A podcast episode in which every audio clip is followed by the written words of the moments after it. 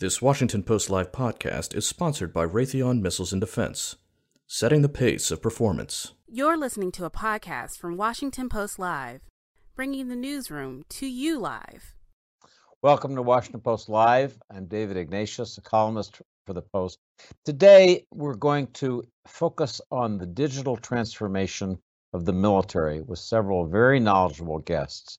We're going to begin with Eric Schmidt, the former chief executive of Google, who's just co authored a book with Henry Kissinger and MIT's Daniel Huttenlocher called The Age of AI and Our Human Future. Eric will be joined by Michelle Flournoy, the former Undersecretary of Defense for Policy in the Obama, Obama administration and currently managing partner of WestExec Advisors which tries to bring smaller high tech companies into the sometimes overwhelming world of Pentagon procurement. Welcome to both Eric and Michelle.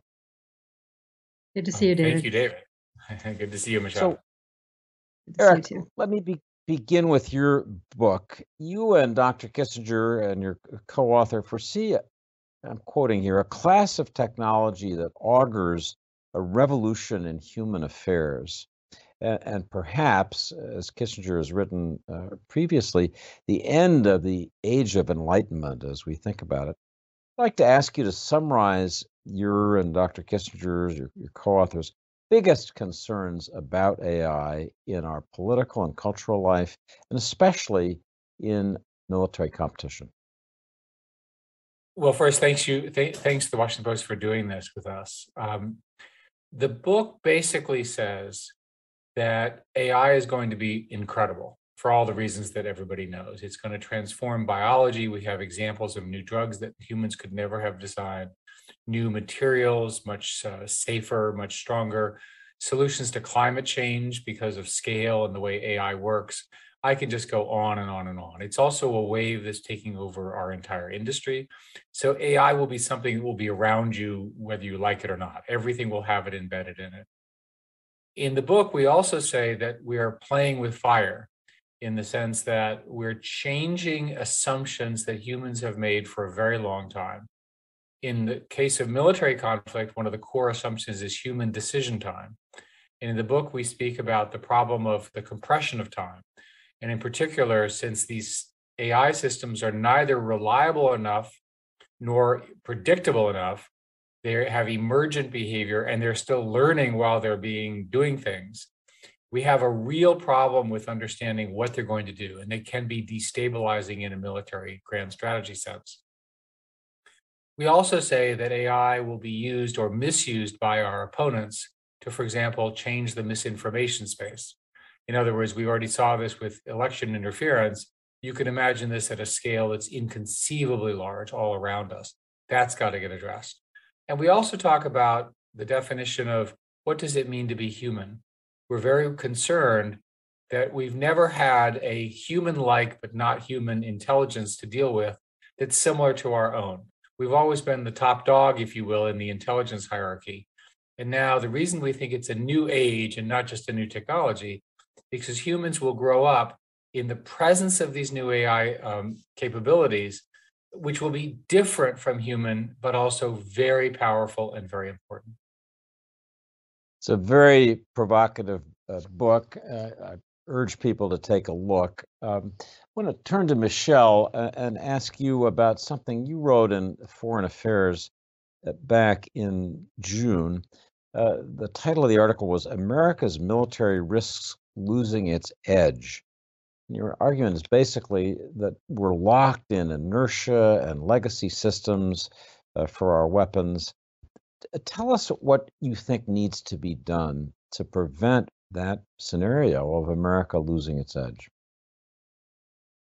Well, we are the best military in the world, and we've we've long thought of ourselves as as that. But if we simply rest on our laurels, um, that won't remain the case.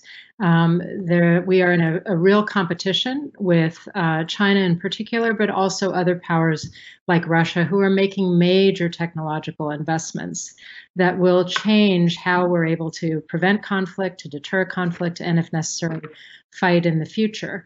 And so we have to invest in new technologies and operational concepts, new ways of thinking, uh, thinking new ways of doing business, um, if we're going to keep our edge. And the name of the game here really is preventing conflict, uh, pre- you know, deterring conflict with another nuclear armed power.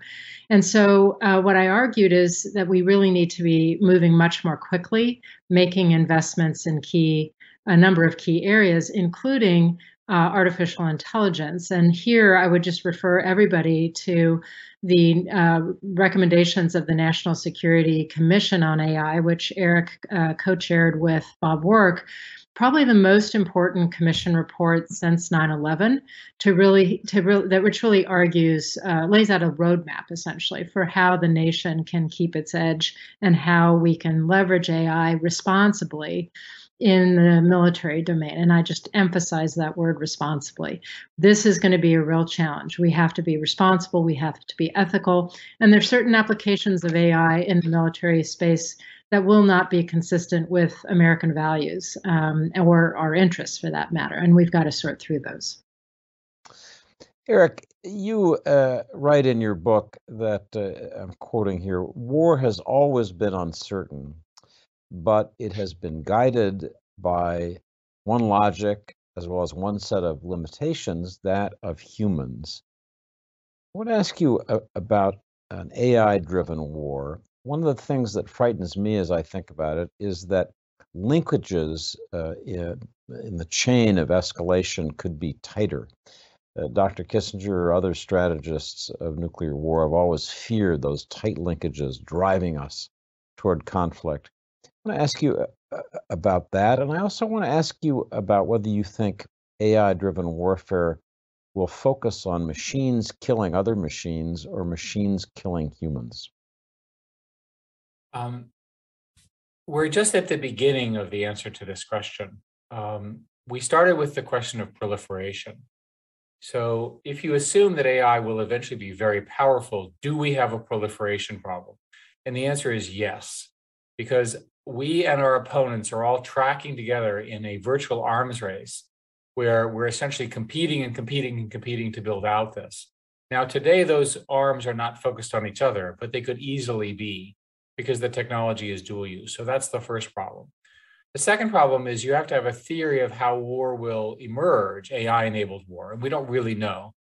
Uh, if you talk to the military, and Michelle is an expert at this, obviously, they'll say that the first war is always in space and in communications. It's cutting off the opponent's communications. We saw this in South Georgia and a couple of other conflicts uh, with involving the Russians a few years ago. So let's assume we're going to have that happen. Let's assume that we survive that initial attack. Now you have a cyber war, and the decisions in a cyber war have to be made faster than human human time. So so even before we get to the robots killing people, we have this massive set of infrastructure questions about how quickly things attack, who controls them, and so forth. When you get to actual automation, the consensus of our National Security Commission was that we wanted AI weapons to be human guided, that improvements in precision are welcome, because a lot of deaths in war are collateral in the sense of unintended unintended or innocent victims and that sort of thing but that wars in the future are likely to be significantly dead, deadlier because of AI, because of targeting and the, that sort of thing. Um, we look took a, a, a, while looking at this question of command and control, which is what the military would really like. The current command and control systems are so complicated and so poorly built that it's unlikely that in the short ter- term AI can really solve that problem. But the military goal at the eventual eventually is to have a system that watches everything and gives them alerts. And that makes sense to us.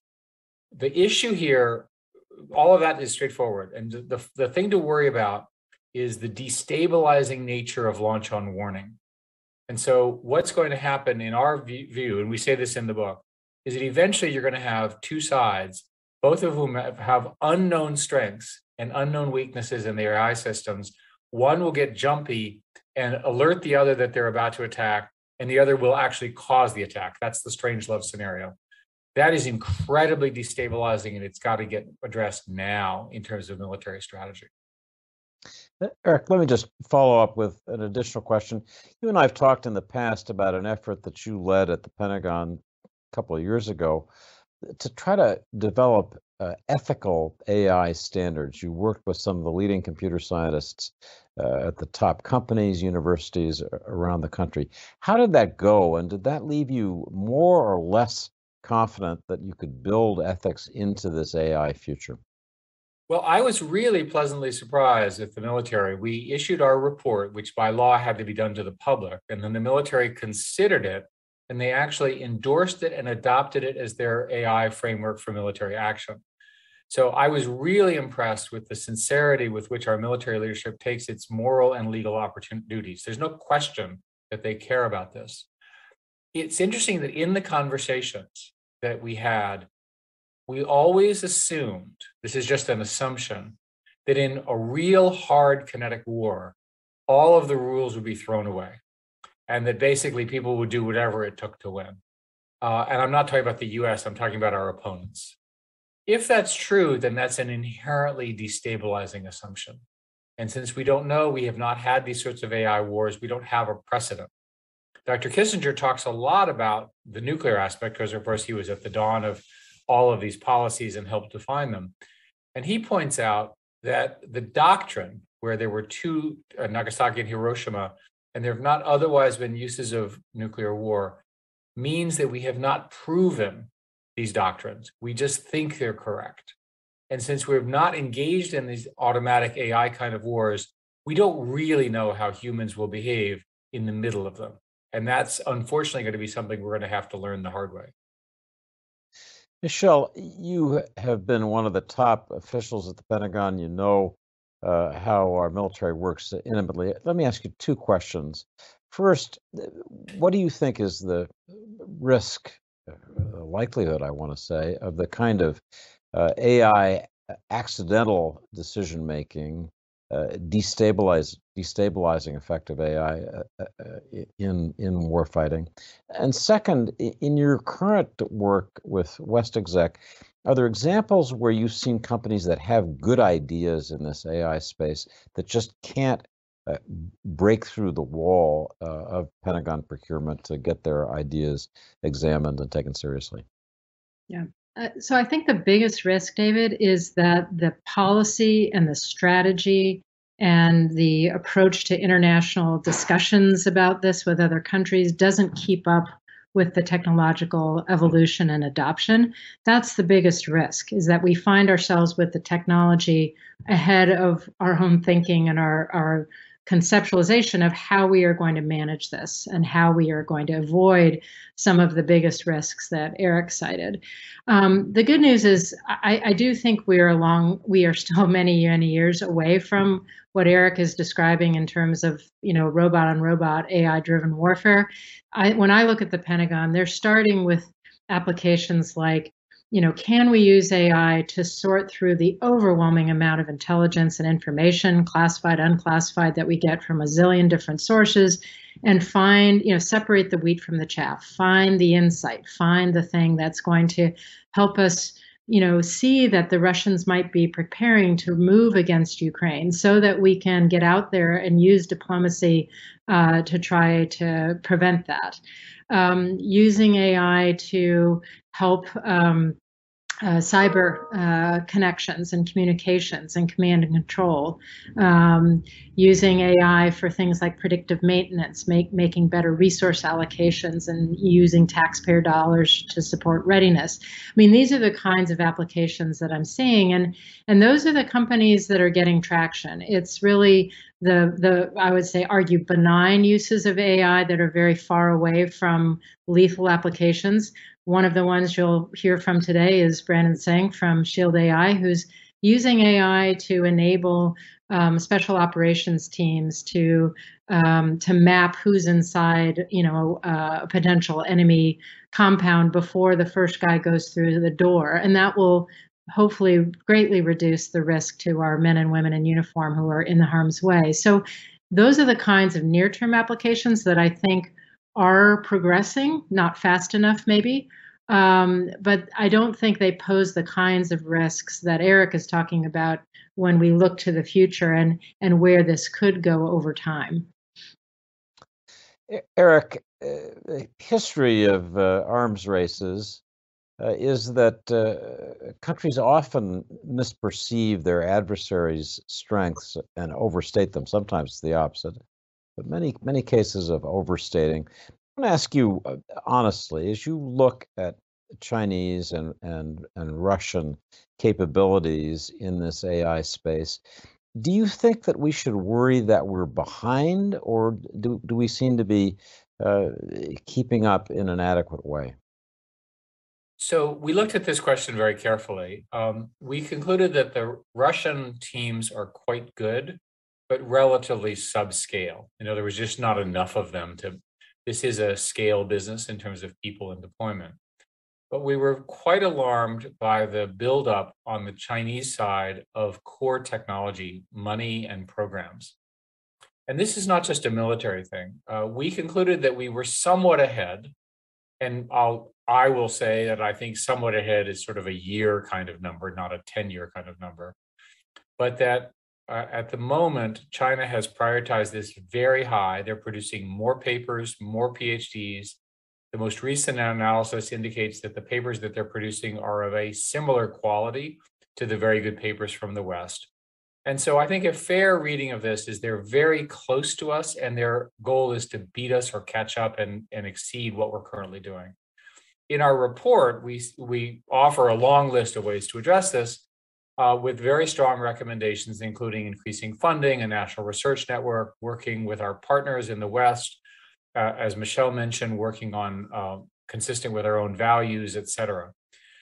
One of the things that's paradoxical here is that you want to think of a military response, but in fact, most of the work is being done in the private sector. Um, and that's true in the commercial and the military spaces. So we call for very, very tight links, such as Michelle mentioned, between uh, the military and small companies that can bring this technology to them. Um, overall, what I would say is we have time to redouble our investment in this overall space. It's we made an estimate that this correlated with 50 trillion dollars of expansion of businesses and stock market wealth if we win this battle when winning is defined as staying ahead we also said that we need to stay at least two generations of uh, semiconductor cycles ahead of china which we are today but they're investing heavily in that space that's an argument to, for the government to help the semiconductor industry with more funds to build domestic plants, et cetera. So we've made all those recommendations. At, at the moment, we're in a few year period where the outcome to your question will be determined. Once the gap is really opened, it will be very hard for us to catch up unless we resolve it now. I view this as a national emergency. So, Eric, just a brief uh, follow up. What's your judgment about whether President Xi Jinping's recent uh, uh, uh, attacks, really, uh, through regulatory bodies on China's biggest and, and most successful AI companies, Alibaba most notably, what effect is that going to have on China's ability to compete? Uh, that could have an intimidating effect on the very people that they're going to need. Well, that is the narrative a lot of people in the West have. So I asked some of my Chinese friends who are very nationalistic, and they said, You guys are wrong. There's a gazillion of these entrepreneurs, and China will regulate the internet and the excesses in because the West has not. The way they say it is you guys have all sorts of problems. You are not managing your people right. The democracies are failing. This is what they say. And furthermore, you're not managing the internet correctly the combination of the privacy rules that have been put, in place now in China, which are effective November 1, the emergent algorithmic regulations pro, uh, process that China has undertaken, they claim will be used to make a safe and appropriate internet, and that there are tremendous opportunities for innovation for the next generation of entrepreneurs underneath that. Of course, we all know this is their propaganda. We don't know if that's true or not. But what I thought was interesting was we have always treated China as the wild west of the internet in terms of commercial products. They're they're grappling with the regulation issues that we have here in the West, and they're going to solve it in their own way. Whatever China does with respect to regulating the internet and AI and so forth, they'll do it consistent with their doctrine, which includes making sure that CCP remains in power. Michelle, I want to turn to another issue that involves China. When uh, strategists think about the danger of, of war uh, in the future, they often focus on uh, China, but not simply China, about, about a contest between the United States and China over the future of Taiwan. I want to ask you, you've thought deeply about this for years. What do you think the United States sh- uh, should do and can do to help uh, Taiwan uh, prepare for, deter such a conflict? And how explicit do you think we should be in giving some clarity about what we would do if China attacked? So I, I do think that we're in a period where um, it's it, the danger of miscalculation is very real. As as Eric noted, if you go to Beijing and you turn on the evening news, the narrative of U.S. decline, you know, you know, we're inwardly focused. We are a mess. Democracy isn't serving the people. We are polarized. We're down. We're out. We're not getting up. I mean, obviously, I don't believe any of that, but that's the Chinese narrative. And if they really start to believe that, it could cause them to miscalculate in terms of leaning into a more assertive or even aggressive stance. I don't think that's likely in the near term because Xi is really focused on consolidating his power and having his next term of leadership validated next fall in the late late 2022 but we need to use this time as the United States to shore up deterrence. So it means showing up in the region, diplomatically foremost, but also militarily. It means clarifying our interests and um, our values and what we are committed to defending. Um, and it means um, really making sure we have the capabilities in place to, to create enough doubt in the Chinese mind about their ability to succeed at low cost that it makes them you know defer the decision to to another day in the future. So there's a lot of work to be done there um, i see some signs that the pentagon and the biden administration more broadly are leaning forward in this direction but there are also things i'm looking for that maybe aren't happening as quickly um, as they should so um, there is a window here and it's all about um, conveying our resolve and our capabilities to the Chinese.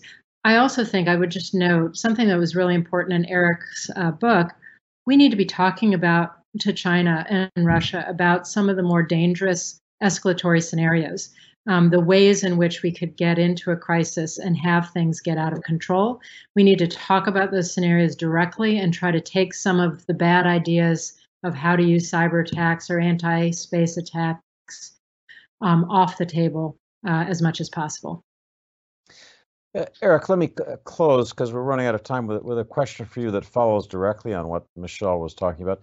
We now have strategic stability talks with Russia that are just beginning, that in theory will explore new technologies, new weapons. Should discussion of AI warfare be part of those strategic stability talks? And second, how on earth do we begin such a conversation with China? Um, the answer is yes, and I have no idea how to get started with China, but I think it's crucial.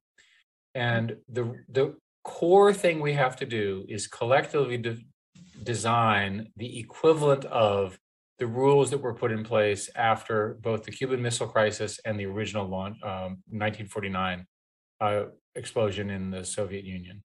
So during that period, they worked out what the language was. So I, I, was shocked. Michelle, of course, knew this that whenever you launch a missile, you let all the other governments you know do it because that way they don't think it's a, a, a threat. And they also use it to tune their satellite observation launch systems. So it's think of that as a bargain between competitors. It's a it's an agreed upon bargain to stand down and lower the um, essentially launch uh, readiness level.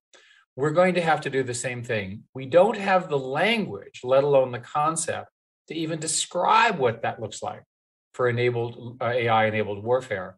Uh, in our book, we call for this to be these issues to be discussed not just by the technical people and the diplomats, but by psychologists, behavioral scientists, and so forth. These issues are too big for any single group to dominate them we got ourselves into the current predicament in our democracies because we let the tech companies, including you know the, the ones I've been associated with, to do roughly whatever they thought best against their incentives. these AI systems are so powerful that they need to be collectively uh, discussed and collectively managed both at a local as well as a global basis.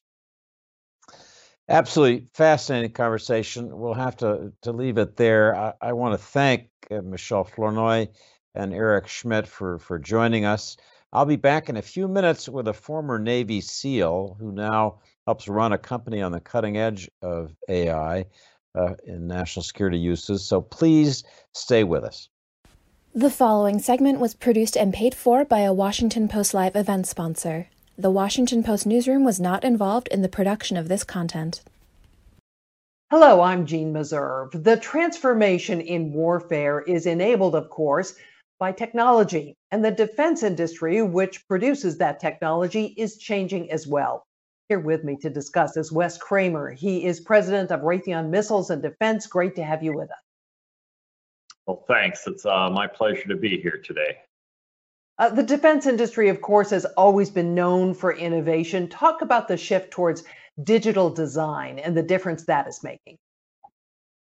Well, you know, I think, you know, digital design goes back a long time. And you look on the software side, we started with Agile or Scrum, and we've evolved to DevSecOps. I think what's different now is two things. Uh, one, we are seeing you know, an emerging threat, and we're seeing capabilities from other countries that are in some ways potentially exceeding what we have, and that's driving us to go faster.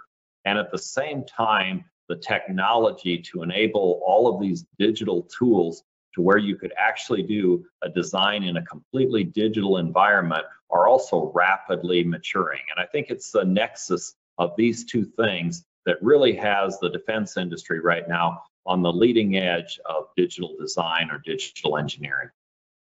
And so, does this transformation reduce costs and does it get technologies to market faster? Yeah, Jeanne, I think that's really the, the, the part that's most exciting about this is both of those.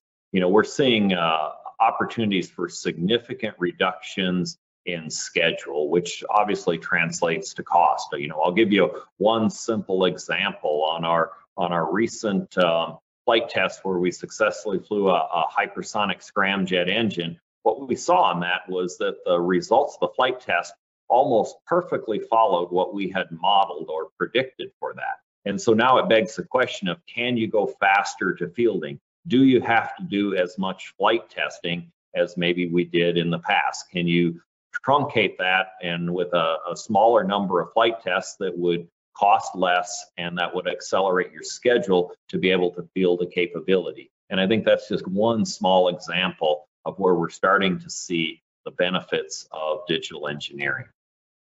Given the integrated nature of digital transformation, has it changed the relationship between government and industry, or should it? Well, I think it's going to have to, and and I would say that you know the the DoD is certainly partners in this, and they've been the ones driving for us to do this in industry. So it's definitely a partnership. But it, it, it's we're going to have to make changes on both sides, and you know on the government side, um, we're going to have to contract differently, right? You can't specify an old set of contract uh, deliverables when you're actually going to operate in a digital environment. So, for example, today on a critical design review, the the the artifact is literally thousands of pages of drawings and PowerPoint slides, whereas in a digital environment, it's a model, it's a, a 3D model of the system that's then agreed upon. On the defense side, we have to update our business processes because our business processes are around those old ways of doing things. And so we have to update that. And finally, something that we have to jointly work through is how to protect intellectual property. I mean, if you're going to open up a design and everything that your suppliers do and everything that industry does is all in one model, then we have to figure out how do you protect intellectual property. And so those are some of the things that we're all trying to work through right now. As we continue to move towards these digital battlefields, do you have any concerns about how the defense industry itself is adapting or changing? Well, you know, we're uh, in many ways we're a reflection of our, our customer, and there's certainly bureaucracy in the government and in any large defense contractor, there's also bureaucracy in that. So what I was talking about earlier of this need to break down those barriers to be able to contract in a different way, um, to be able to protect intellectual property, to be able to refine our business processes such that we can go faster, um, to be able to, through this, integrate um, small businesses and emerging technology companies. Um, those are all challenges that we have to do. But I think that digital design and this digital transformation is a way to do that. Um, to not only bring things to market faster, but to do it at a reduced cost and to bring leading technologies to the forefront quicker. Thank you, Wes Kremer, president of Raytheon Missiles and Defense. And now, back to Washington Post Live. Hello. Uh, for those of us who are just joining us, I'm David Ignatius, a columnist at the Washington Post. I want to continue our program on the digital transformation of the military with Brandon Tseng, the co founder and chief executive officer of Shield AI, a defense technology company. Welcome to Washington Post Live, Brandon. Hi, David. Great to see you again. Thank you for having me. Good, good to see you again. So you and I uh, met last spring, discussed your company. Uh, I wrote a column about it. People can find online uh, last May. Let's just share with people your story. You uh, deployed to Afghanistan as a Navy SEAL. Your unit uh, suffered unnecessary casualties uh, in a deployment in Ruzgan province where you couldn't target a, a building because you didn't know if, if civilians were inside. When you got out, you knew that AI could solve the kind of problem that you and other uh, American troops had faced in these in these combat zones. Tell us what you did and, and, and how Shield AI is trying to solve the problems you encountered in the field. Yeah, sure. Um, I guess if I could start, uh, Shield AI builds autonomy for everything that flies. We're applying self-driving car technology to aircraft with a core focus on defense and helping the military operate without GPS or communications, which uh, Eric Schmidt in the previous segment uh, acknowledged those will be the first to go in any sort of conflict. And this is what the military will call a denied environment. And it's arguably the largest challenge the military has as it thinks about great power competition with China.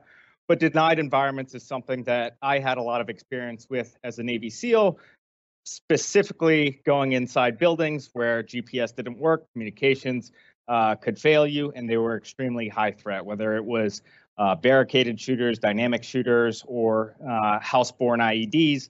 Um, they are just extremely dangerous environments that uh, you know autonomous aircraft can help play a, a massive role in, whether it's inside a building or over a large geographic area uh, that is covered with surface-to-air missiles. And so uh, when I was first starting Shield, you know, I had a number of conversations with folks from special operations community uh, all the way up to, to pilots, and this this denied environment thread, uh, this denied environment problem uh, became self-evident the more and more I talked to folks, whether it was a, a Navy SEAL, an Army Special Forces, a Ranger, uh, or a F-18 pilot or an F-22 pilot, talking about the challenges uh, that they experienced and that they saw coming. It was how do we operate in denied environments? And this new technology, AI, self driving car technology, was really a solution that scaled up very nicely uh, for the military's problems. So I, I, should just explain for our viewers when you say denied area, area, Brendan, what you mean basically is that there's a, an EW uh, electronic warfare uh, uh, cloud, if you will, that's preventing uh, the system from communicating, taking directions from some central uh, uh, driver. You have a product that you call Hive Mind that your people showed me that puts the the AI thinking part at the edge, so to speak, with each individual quadcopter or or or even airplane, uh, big uh, uh predator-like drone. Explain how uh, that uh, edge technology, edge AI technology, works in practice and why it's important. Sure. Um, so again, very similar to self-driving car technology, and the best way to think of that is there are sensors on board an aircraft, a robot, a drone, and these sensors are taking in information about the world, much the same way that you or I use our sensors, our eyes, our nose, our, our sense of hearing, sense of smell, sense of taste to take in information about the world. And then there's a computer on board that processes this information, creates a, a map of the world uh, or a perception of the world, and uh, informs the aircraft, the drone, the robot of what to do next. Very, very similar to uh, you know, you or I, our, our brain takes in all our sensor information, and then we make decisions uh, about where to go in the world. And that is essentially what HiveMind is doing uh, on board these aircraft. I should tell viewers I watched a, a drone equipped with this technology essentially do a surveillance of a building, a building it had never seen. It had no guidance from outside, just went room to room, mapped it, and then gave the hypothetical warfighter outside a clear picture of what, what there was in, inside. But I ask you about other things that Shield, your company, is doing, uh, in part through ac- acquisitions.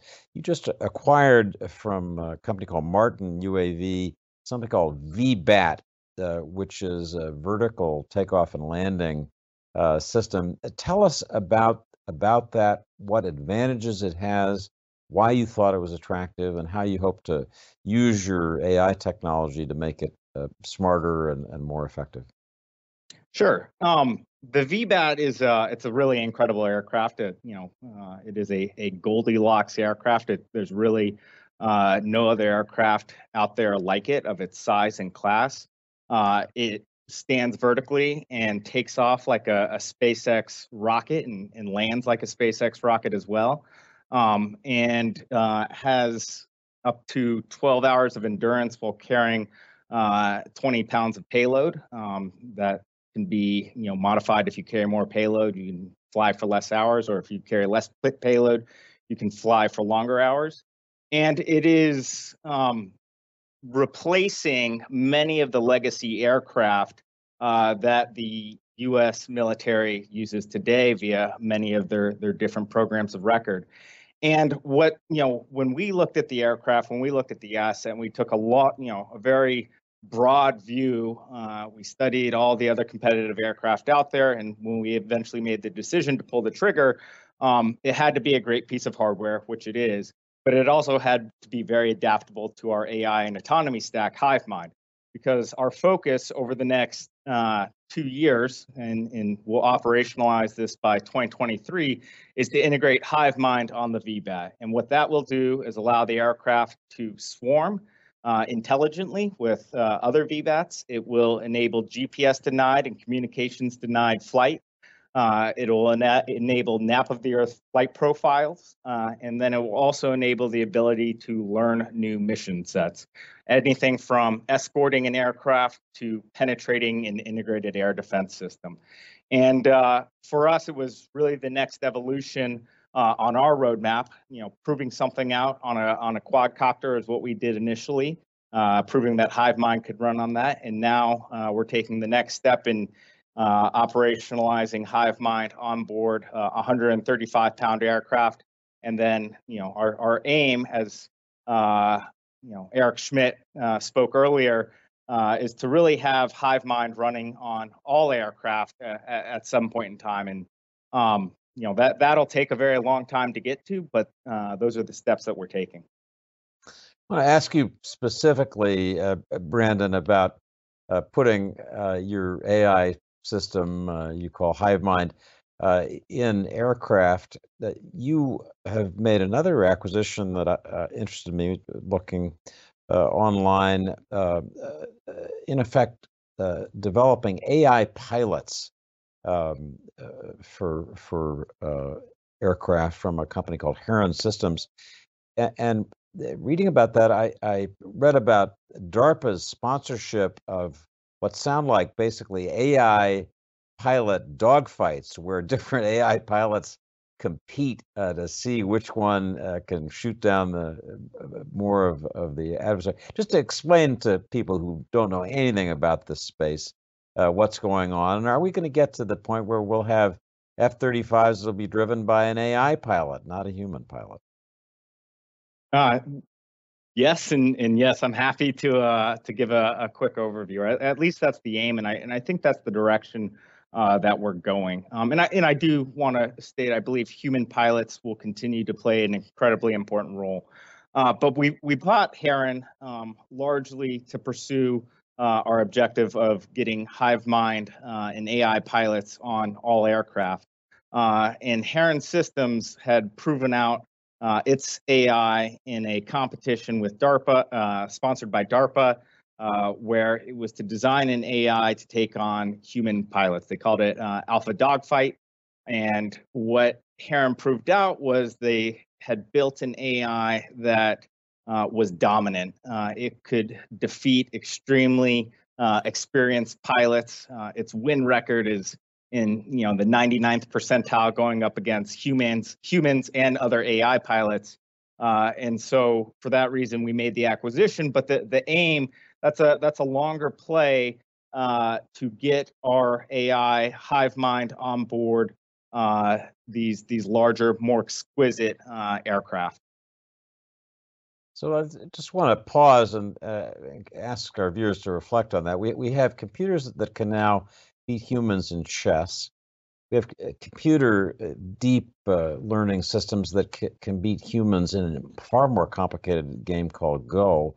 And if I understand what Brandon just said, we're going to have AI systems, computers that will be able to outperform human pilots in a dogfight in some future combat scenario. Is that right? Uh, that is that is correct, and I think what you know what's been really you know Eric spoke to to why AI is such a powerful technology. It is because it unlocks superhuman performance. Um, and what's really exciting is for the first time in history, you can actually take that AI and you can put it on physical systems. So we've had our our quadcopter uh, beat uh, teams of, of clearance operators uh, in the clearance of a building um, based on the time on the target. We've had, you know, Heron Systems um, beat F-16 pilots uh, in air-to-air combat. And so uh, their AI is an incredibly powerful tool. You can train it to do uh, certain things very, very well. And that is, um, you know, I think that'll that'll unlock transformational capability uh, for uh, the the warfighter, for the military, but at, at the same time, um, it it unlocks a, a, whole host of other capabilities as we think about uh, the commercial sector. Brandon, a last uh, qu- quick question. Our previous panel with uh, Eric Schmidt uh, and Michelle Flournoy really stressed the, the dangers of AI. You have served in combat as a, as Navy SEAL. You know the face and the cost of warfare. Do you think that AI can can make future warfare less lethal for human beings? Uh, yes, yes, I do think uh, it will make uh, warfare less lethal for human beings. Um, first, I, I think it's it's nothing like Hollywood, which is where everybody's mind goes to. It's it's not Terminator or The Matrix. Uh, you know, uh, but on on a serious note, as, as a former SEAL, uh, I know how fundamentally human the decision is to take a life in combat. I also understand the role that technology, AI, and autonomy can play and how it can be a literal lifesaver for a warfighter or for a civilian that's stuck in a conflict zone.